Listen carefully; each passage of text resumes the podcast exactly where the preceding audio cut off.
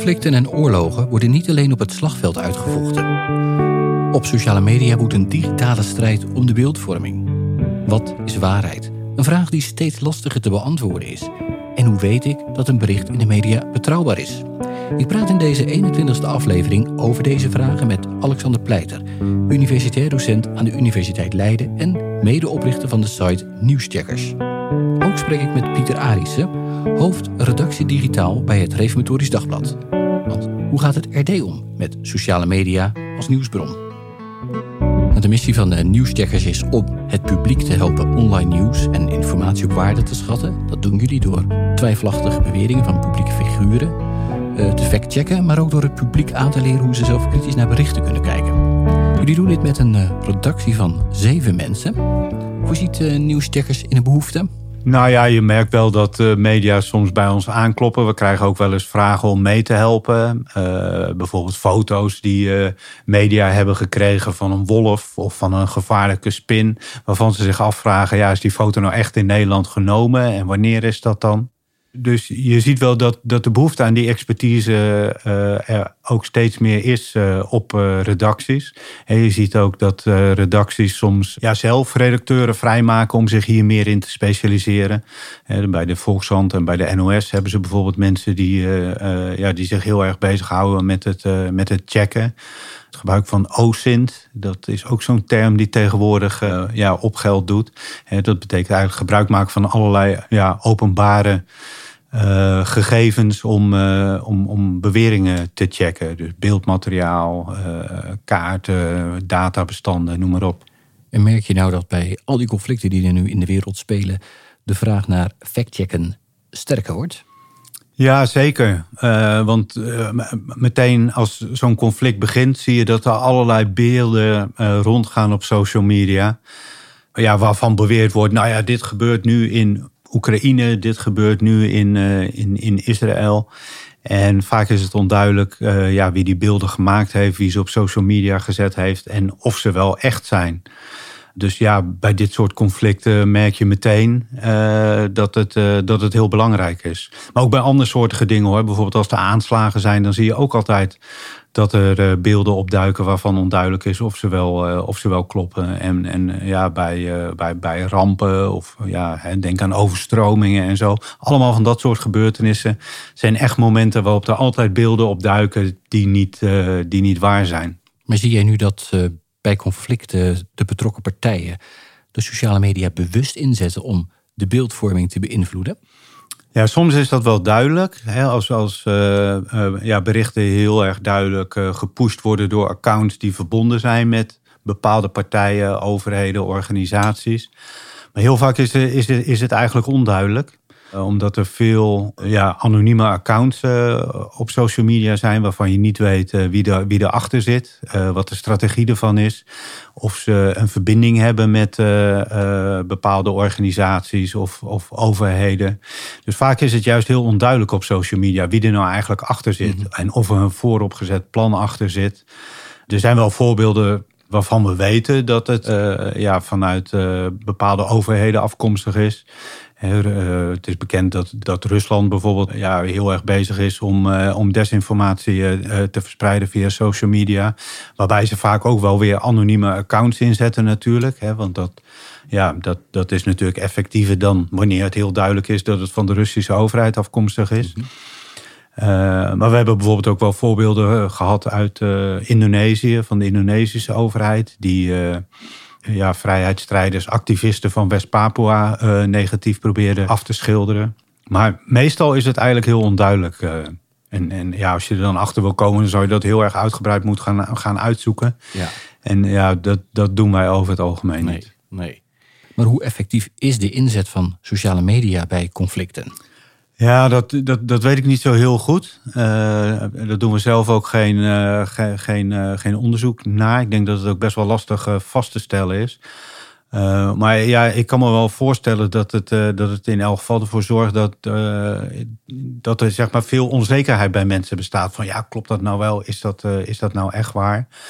En ik kan me voorstellen dat, ja, dat het soms wel lukt om, om mensen te beïnvloeden. Het ligt er denk ik ook heel erg aan waar je het over hebt, over welk land. bijvoorbeeld in Nederland hebben we ook nog heel veel betrouwbare nieuwsmedia. dus, dus er zijn niet veel mensen die zich echt puur en alleen op social media verlaten. En daar helemaal op vertrouwen. Maar in sommige andere landen is dat, is dat heel anders. Met een veel minder goed journalistiek landschap. En waar ja, mensen het gewend zijn om ja, op social media te vertrouwen. Of, of zich op social media te verlaten. Om überhaupt aan nieuws te komen. En ja, ja daar kan het natuurlijk veel meer effect hebben. Ja. Maar zie je als een conflict oplaait, zie je dan ook een toename van het aantal berichten? Um, dat niet blijkt te kloppen. Nou ja, er zijn in elk geval heel veel voorbeelden van uh, te vinden. Het is altijd moeilijk om vast te stellen van uh, ja, zijn het er meer geworden? Want dan moet je eigenlijk periodes met elkaar ver gaan vergelijken en alles ja, verzamelen. Ja, en ik kan me best voorstellen dat er ja, zeg maar voordat dat, dat dit conflict uh, begin oktober weer escaleerde, dat er toen ook best uh, allerlei uh, onjuiste berichten en, en, en onjuist beeldmateriaal werd verspreid. Maar dat het toen veel minder in het oog sprong, mhm. omdat we er toen minder mee bezig waren. Ja. En nu staat het natuurlijk weer echt in de schijnwerpers en is iedereen ermee bezig. En daardoor valt het misschien ook wel meer op. Maar goed, ja, er zijn wel heel veel voorbeelden geweest van, van beelden die niet bleken te kloppen. Ja, maar ging het dan om beelden die wel werden overgenomen door de gevestigde media in Nederland?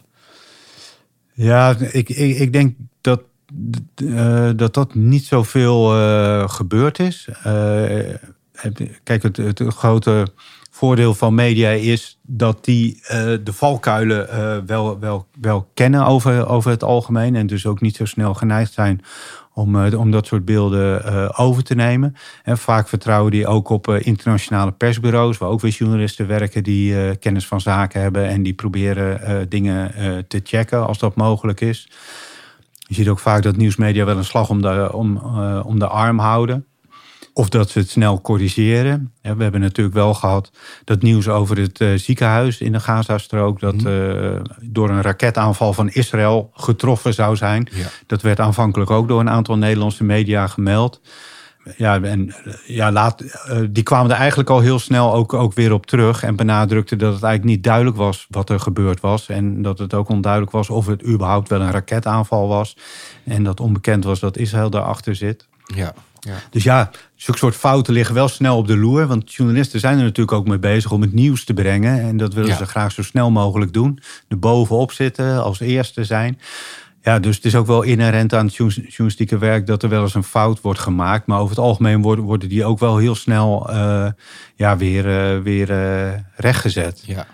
En op social media is dat natuurlijk totaal anders. Iedereen kan er van alles eh, posten. Dus zie je ook wel dat er snel mensen zijn die zeggen van ja, maar dit klopt helemaal niet. Dit zijn oude beelden. Maar ja, desondanks kunnen dat soort berichten dan toch een heel groot eh, bereik krijgen. Doordat ja, mensen dat heel snel aan elkaar doorsturen. Ja, voor de gevestigde media is het natuurlijk wel heel lastig om sociale media als nieuwsbron te gebruiken. Ja, absoluut. En ik denk dat je daar ook heel erg uh, voorzichtig mee moet zijn. En, en dat ja, als je dat soort uh, beelden wil gebruiken, dat je zo goed mogelijk checkt. En aan de ene kant uh, leveren die sociale media voordelen op. Omdat je heel snel aan informatie kan komen, soms ook heel snel aan beeldmateriaal. maar de ellende is dat er ook altijd ja, kwaadwillende of grappenmakers bij zitten. Uh, die beelden online zetten die, uh, ja, uh, die al oud zijn, die van een ander conflict zijn, die heel wat anders laten zien. Soms zijn fragmenten ook videofragmenten geknipt, waardoor er een ander beeld ontstaat. Dus daarom is het wel belangrijk voor nieuwsmedia om daar terughoudend in te zijn. En, en ook inderdaad om die expertise dan te hebben om dat soort beelden te kunnen checken. Maar zie jij voorbeelden in de media dat er berichten te gemakkelijk worden overgenomen van de sociale media? Nou ja, als het gaat om dit conflictnieuws, uh, bedoel je dan? Mm -hmm. Nou ja, eh, dat idee heb ik, heb ik niet zo. Ik heb uh, op zich wel het idee dat nieuwsmedia daar, uh, daar op zich wel, wel terughoudend mm -hmm. in zijn. Dus ik, ik, ik, ik, ja, ik zou niet zeggen van, nou ja, dat, dat is nou typisch een voorbeeld van een nieuwsmedium dat nee. daar te makkelijk en te, te, te snel mee is. Nee. Want dat is het punt ook als je als medium tegenwoordig een fout maakt, hè, Mhm. dus eh, bijvoorbeeld het nieuws eh, te snel brengt, zoals eh, dat gebeurde met die vermeende raketaanval op een Palestijns ziekenhuis. Je ziet dat er meteen critici opduiken. Eh, dus je ligt als nieuwsmedium ook meteen onder vuur. Je bent meteen de boeman. Mhm. Hè, eh, eh, Joodse organisaties die richten meteen ook een pijlen op, op de NOS, omdat die online te snel met de vinger hadden gewezen naar Israël. Dus je ligt eigenlijk ook meteen op de pijnbank als eh, nieuwsmedia. En ik denk dat dat er ook voor zorgt dat nieuwsmedia daar, eh, eh, ja, daardoor eigenlijk veel terughoudender en, en ook scherper in zijn geworden. Om heel goed na te denken over wat ze wel en niet publiceren. Ja, ja. Dus dat is zeg maar een soort van bijeffect ook van sociale media. Aan de ene kant, ja, zou je kunnen zeggen, is het bijna een pool des verderfs. Waar je Mhm. van allerlei kwalijke dingen kan, kan vinden. Eh, ellende, foutieve informatie, noem maar op. Aan de andere kant is het ja, ook een, eh, een, een pool van kritiek op nieuwsmedia. Die ervoor zorgt dat, dat nieuwsmedia er voortdurend van doordrongen zijn. Dat ze moeten voorkomen eh, dat ze fouten maken. Omdat dan meteen hun, ja, hun, hun, hun geloofwaardigheid in twijfel wordt getrokken. ja. Merk jij dat sympathie van de media voor een van de betrokken partijen in een conflict een rol kan spelen in de berichtgeving? Je zou eigenlijk natuurlijk als media altijd kritisch moeten blijven op berichtgeving van welke partij dan ook. Ja, nee, dat klopt. De, de, de, het, het conflict eh, Oekraïne-Rusland, dat was typisch een voorbeeld waarin je zag dat social media ook werden, werden ingezet eh, voor propagandadoeleinden. Voorbeelden van eh, gehad. Dat helder verhaal met dat eh, eiland waar eh, eh, Oekraïnse soldaten zich heldhaftig verweerd zouden hebben. Dat bleek later ook wat, wat, wat anders te zijn. Een, ander voorbeeld was eh, het verhaal dat de Russen eh, mobiele crematoria meenamen naar het eh, slagveld om, om, om de eigen soldaten te verbranden op het moment dat ze overleden waren. Dat, dat verhaal dat werd ook verspreid door eh, westerse nieuwsmedia. Maar werd ook verteld door de Britse minister van, van Defensie.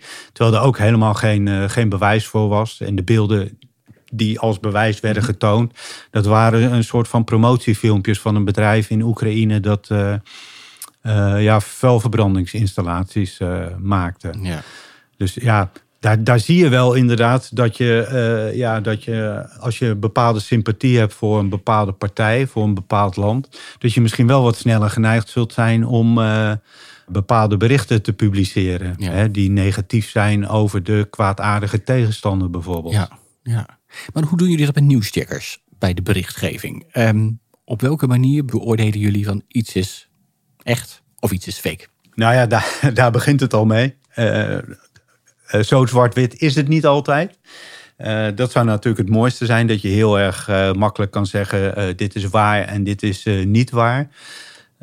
Maar dat, ja, dat, dat, dat is natuurlijk heel vaak niet zo. Hè. Je hebt zeg maar ook allerlei, allerlei grijstinten. Iets kan half waar zijn. Hè. Iets heeft een kern van waarheid, maar wordt dan toch eh, eh, ja, op, een, op een verkeerde manier voorgesteld of overdreven of, eh, of, of wat dan ook. Maar goed, ja, hoe stel je vast of iets, of, iets wel of niet klopt? Daar is eigenlijk ook geen gouden formule voor te geven, omdat het heel erg afhangt van wat voor iets het is. nou ja, als we het hebben over, over, over dit soort conflicten en sociale media, dan zie je dat er heel vaak beeldmateriaal wordt verspreid dat niet, dat niet klopt. En bij dat beeldmateriaal ja, proberen we eigenlijk altijd terug te zoeken waar het vandaan komt het belangrijkste principe is altijd uh, probeer terug te zoeken wat de eerste publicatie was van dat beeldmateriaal. Nou, daar, heb je, wel, daar heb je allerlei tools voor. Je kunt foto's kun je, kun je terugzoeken met Google Lens bijvoorbeeld. We gebruiken ook vaak een Russische zoekmachine. Dat klinkt misschien een beetje gek. Maar die, die, die werkt wel heel erg goed. Dat is, dat is Yandex. Die is heel goed in, in beeld zoeken en levert ook uh, ja, heel bruikbare resultaten. Nou ja, met, met video kun je, het, kun je hetzelfde doen. Uh, je hebt daar meer geavanceerde tools voor, zoals bijvoorbeeld Invid. Maar je kunt ook van video's kun je gewoon screenshots maken en dan proberen om die weer uh, ja, terug te zoeken met die zoekmachines. Ja, en dan probeer je altijd zo ver mogelijk terug te gaan in de tijd om de eerste publicatie van zo'n foto of video te vinden. Ja. En heel vaak is het zo dat ja, beelden van oude conflicten ja, eigenlijk gerecycled worden om te zeggen van kijk, dit, dit, dit, gebeurt nu in Oekraïne of dit gebeurt nu in Israël. Ja, ja. Zitten jullie er ook nog wel eens naast? Uh, ja, dat, dat uh, uh, gebeurt wel eens. We hadden er van de week bijvoorbeeld eentje. Dat, ja, dat ging, ging ook over. wat, wat, wat we de laatste tijd bijvoorbeeld wel eens zien. En dat zagen we ook trouwens in, in Oekraïne. Dat er mensen zijn die zeggen dat, ja, dat, dat die conflicten in scène zijn gezet. En dat, dat er helemaal geen echte slachtoffers zijn, maar dat dat acteurs zijn. En daar worden dan ook bepaalde beelden voor gebruikt. Waar, waarbij je bijvoorbeeld uh, lijkenzakken ziet. En dan zie je het vermeende lijk zie je bewegen. Hm. Nou, dan heeft dat vaak helemaal niks met uh, het betreffende conflict te maken. Maar is het bijvoorbeeld een uh, klimaatdemonstratie... waarbij demonstranten in een lijkzak liggen... omdat ze vinden dat de aarde uh, naar, naar zijn malle moer gaat, uh, bijvoorbeeld. Ja, ja. En je ziet ook wel eens dat, ja, dat, dat dingen aan elkaar gelinkt worden. Van uh, ja, kijk, hier zie je een slachtoffer, maar op dit, op dit recente beeld zie je hem nog gewoon door de stad lopen of zoiets. Mm -hmm. nou, Zo'n soort voorval hadden we van de week ook, waarbij twee personen eigenlijk door elkaar gebruikt werden. Toen bleek dat we een verkeerd account aan een naam gekoppeld hadden. Nou ja, daar wees iemand ons op. Dat veranderde de conclusie van de factcheck op zich niet. Uh, maar goed, dat was wel een belangrijke nuancering om, om, om aan te brengen. Ja. Maar ja, we, proberen het altijd te voorkomen. Maar het, ja, het is niet te voorkomen dat nee. ook factcheckers wel eens fouten maken. Maar het blijft best lastig hoor, vind ik. Want vorige week keek ik op X en dan zag ik een beeld van een Palestijn die op een ziekenhuisbed lag. En in de reacties was te lezen: dat het een acteur zou zijn, volgens velen. En op nieuwscheckers las ik, nee, het is geen acteur, het is echt. Maar dan merk je bij jezelf dat je heel snel in een bepaalde gedachtegang mee kan gaan. Ja, daar zitten, daar zitten twee kanten aan. Als iemand iets post op, op social media met een bewering, dan gaan daar heel veel mensen in mee. Die zeggen, oh ja, belachelijk. Of uh, ja, moet je zien, dit is, uh, dit is nep. Of uh, nou ja, allemaal van dat soort mm commentaren. Vaak zie je dan ook wel, als je die reacties bekijkt... dat er mensen tussen zitten van... ja, maar dat klopt helemaal niet, want het zit zus of zo. dit beeld is oud. Of je moet het anders zien. Dus ja, daar zit altijd, altijd twee kanten aan. Maar ja, dan blijf je wel zitten met de vraag van... ja, maar hoe zit het, hoe zit het nou echt? Ja. Ik kan me voorstellen dat dat voor veel mensen heel lastig is. Om, ja, om, A, omdat je misschien helemaal niet weet hoe je dan zelf kan uh, uitvogelen. Mhm. uh, hoe het zit. Nee. Of het echt zo is, wel of niet. Ja. ja, en als je dat wil gaan doen, het is ook best lastig en het kost je ook best tijd. Uh, ja, het klinkt heel simpel en vaak wordt dat ook als oplossing voorgesteld. Mm hè? Mensen moeten. we moeten zorgen dat mensen mediawijs zijn, zodat ze zelf kunnen vaststellen of iets wel of niet waar is. Maar de eerlijkheid gebied te zeggen, uh, dat kost wel tijd. Als je van beeldmateriaal of van nieuwsberichten wil gaan controleren of het wel of niet uh, klopt. Ja. Straks luisteren we verder naar Alexander Pleiten die tips geeft voor het beoordelen van berichten op de sociale media. De vraag is ook hoe het RD zelf omgaat met berichten op sociale media. En ik praat daarover met Pieter Arissen, hoofd redactie digitaal. Nou, in hoeverre maakt het RD gebruik van sociale media als nieuwsbron? Ja, daar zijn we best wel voorzichtig mee. Uh, als nieuwsbron uh, direct maken we er niet zoveel gebruik van. Het komt wel voor dat we berichten die anderen op sociale media plaatsen, uh, bij berichten op, het, op onze digitale kanalen plaatsen.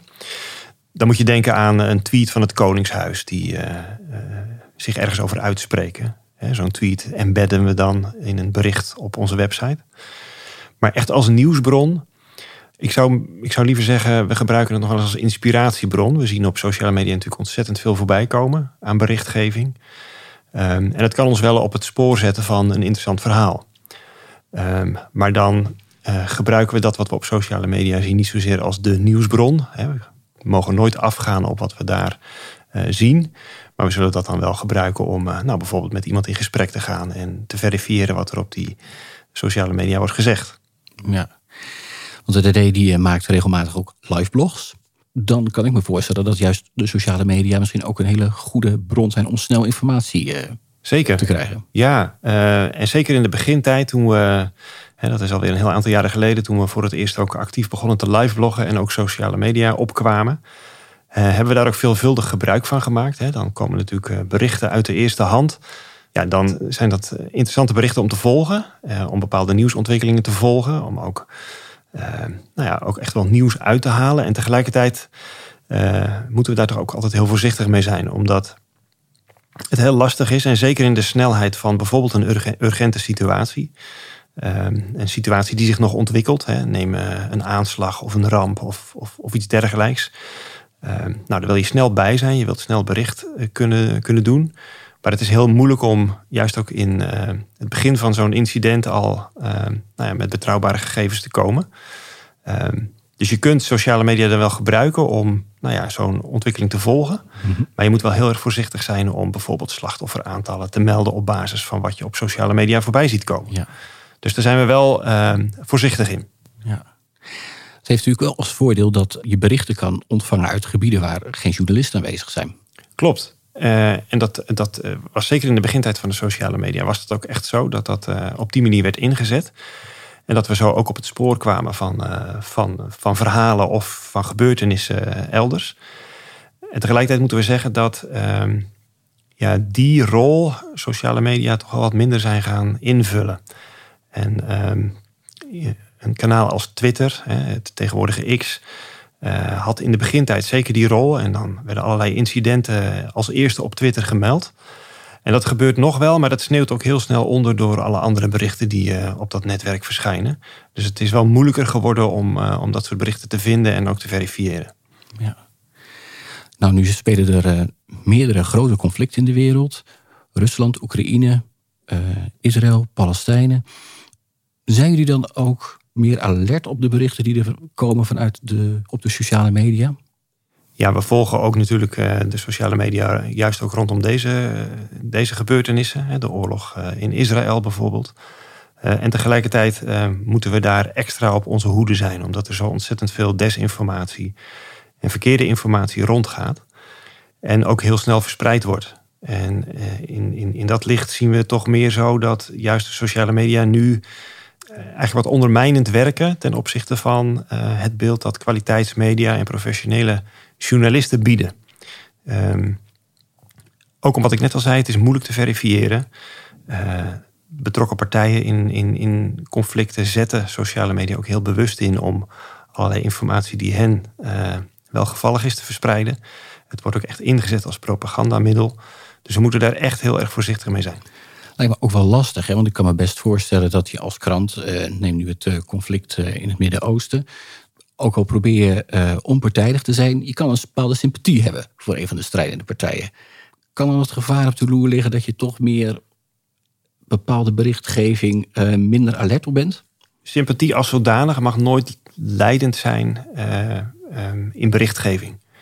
Dus we hanteren altijd onze journalistieke uitgangspunten. En tegelijkertijd is het natuurlijk wel zo dat je ook als krant ehm, sympathie kunt opbrengen voor een zekere partij in een conflict. Eh, neem Oekraïne. Uh, dat land is binnengevallen door een agressor, Rusland. Uh, dat betekent dat je sympathie wellicht eerder bij Oekraïne ligt dan bij Rusland. De politieke situatie in Rusland is ook anders. Als je kijkt naar hoe de democratie daar geregeld is. Dus dat je dan in je berichtgeving een zekere sympathie hebt voor Oekraïne, kan ik me voorstellen. Ehm, heeft ook te maken met in hoeverre je berichtgeving uit beide landen kunt verifiëren. Uh, dat is in Rusland nu eenmaal gewoon wat moeilijker dan berichten vanuit de Oekraïne. Dus dat zijn allemaal factoren die een rol spelen. En in de kwestie rondom, rondom Israël, de oorlog tussen Israël en Hamas. Ehm, ja, ook daar kun je spreken over een bepaalde sympathie. Maar dat gaat ook nog wat dieper. Hè. Wij zijn een christelijke krant. wij proberen de gebeurtenissen in de wereld uh, te duiden vanuit Bijbels perspectief. Nou ja, en als je dan naar Israël kijkt, dan geloven we dat, uh, dat het een bijzonder land is. Ehm, dat het Joodse volk een bijzonder volk is. En om die reden zeggen de gebeurtenissen in Israël ons ja, meer dan de drugsoorlog in Mexico, om maar een voorbeeld te noemen, terwijl er ook gruwelijke dingen gebeuren. Ehm, Wij lezen in de Bijbel dat er een tijd zal aanbreken dat ja, vele Joden de Messias zullen erkennen. En dat maakt dat wij als christelijke krant ja, de gebeurtenissen daar ook met meer dan gemiddelde belangstelling volgen. En dat is ook nu zo. En tegelijkertijd zullen we, als we berichten over wat daar nu gebeurt, uh, ook altijd weer terugvallen op onze journalistieke uitgangspunten. Ja. Is het voorgekomen dat er berichten geplaatst zijn die je achteraf hebt moeten corrigeren? Uh, in deze context kan ik me daar zo geen voorbeelden van, van voor de geest halen. Maar in algemene zin komt het wel eens voor dat wij berichten plaatsen die uh, toch niet helemaal juist blijken te zijn. En dan corrigeren we dat. Ja. Nou, zijn uh, andere media, de meer gevestigde media in Nederland, zijn, dat voor, is dat, zijn die voor het RD nieuwsbronnen? Dat kan. Ehm, we hebben in Nederland natuurlijk diverse kwaliteitskranten. Ik denk aan NRC of uh, Trouw, Volkskrant. Ehm, en wij gaan er over het algemeen van uit dat berichten in die kranten uh, ook door goede journalisten geschreven zijn en daarom betrouwbaar zijn. Um, maar dat betekent niet dat als we vervolgens met eigen verhalen over bepaalde uh, gebeurtenissen komen, dat we die dan niet uh, verifiëren. Dus dan doen we alsnog ook ons journalistieke huiswerk en zullen we ook nog daar onze eigen mensen opzetten. Ja, ja. Nou lijkt mij de, de, de, sociale media niet de beste bronnen voor, voor je nieuwsgaring. Als, als, als, als luisteraar, als lezer. Maar heb jij tips waarvan je zegt van hey, let daarop als je berichten tot je neemt om te beoordelen van is het echt of is het nep?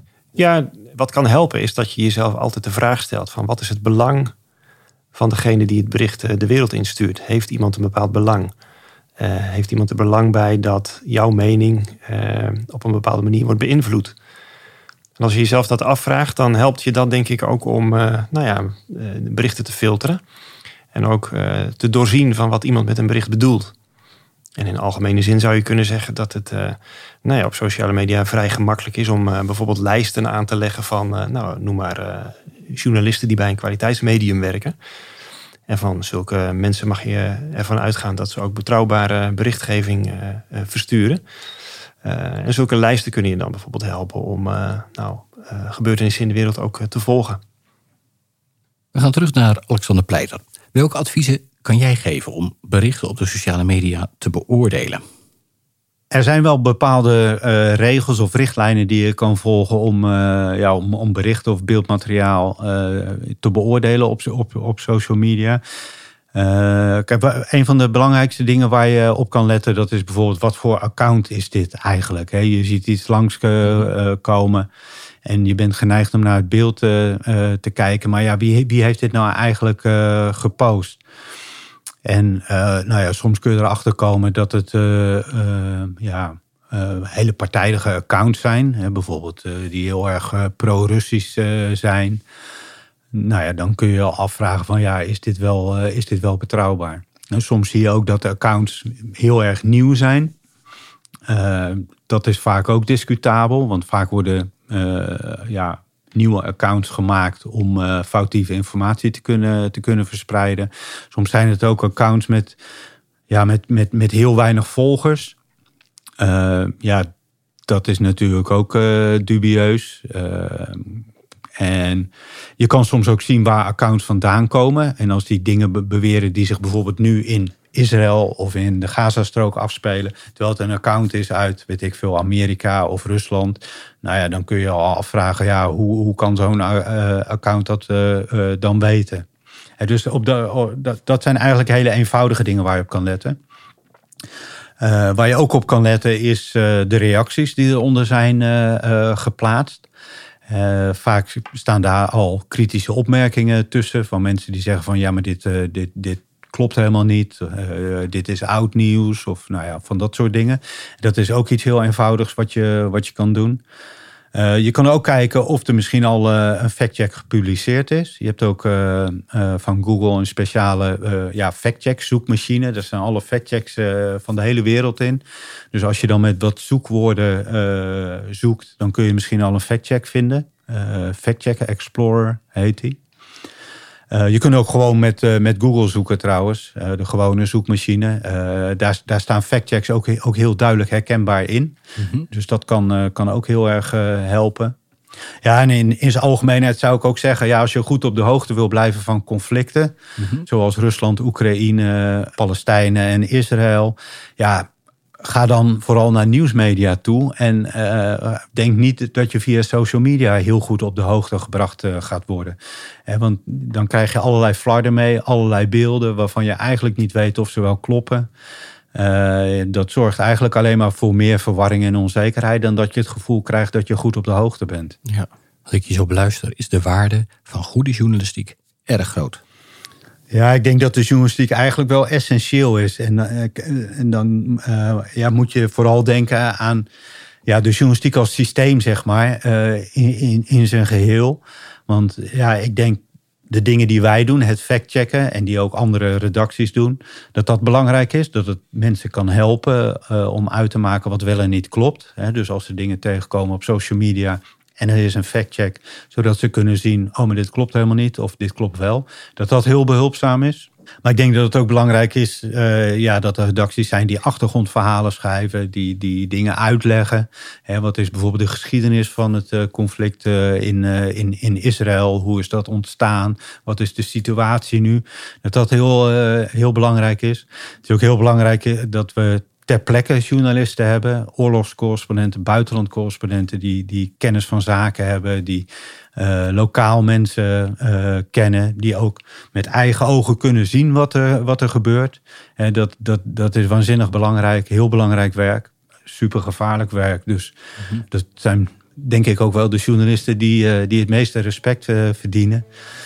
Maar dus ja, dat, dat, dat hele ja, totale palet aan vormen van journalistiek is denk ik ontzettend belangrijk om goed op de hoogte te zijn en te weten wat er, uh, uh, ja, wat er allemaal speelt. Bedankt voor het luisteren naar deze aflevering van Sprekend RD. Heb je een opmerking of een vraag? Mail die naar podcast.rd.nl. Volgende week dan staat er weer een nieuwe aflevering voor je klaar.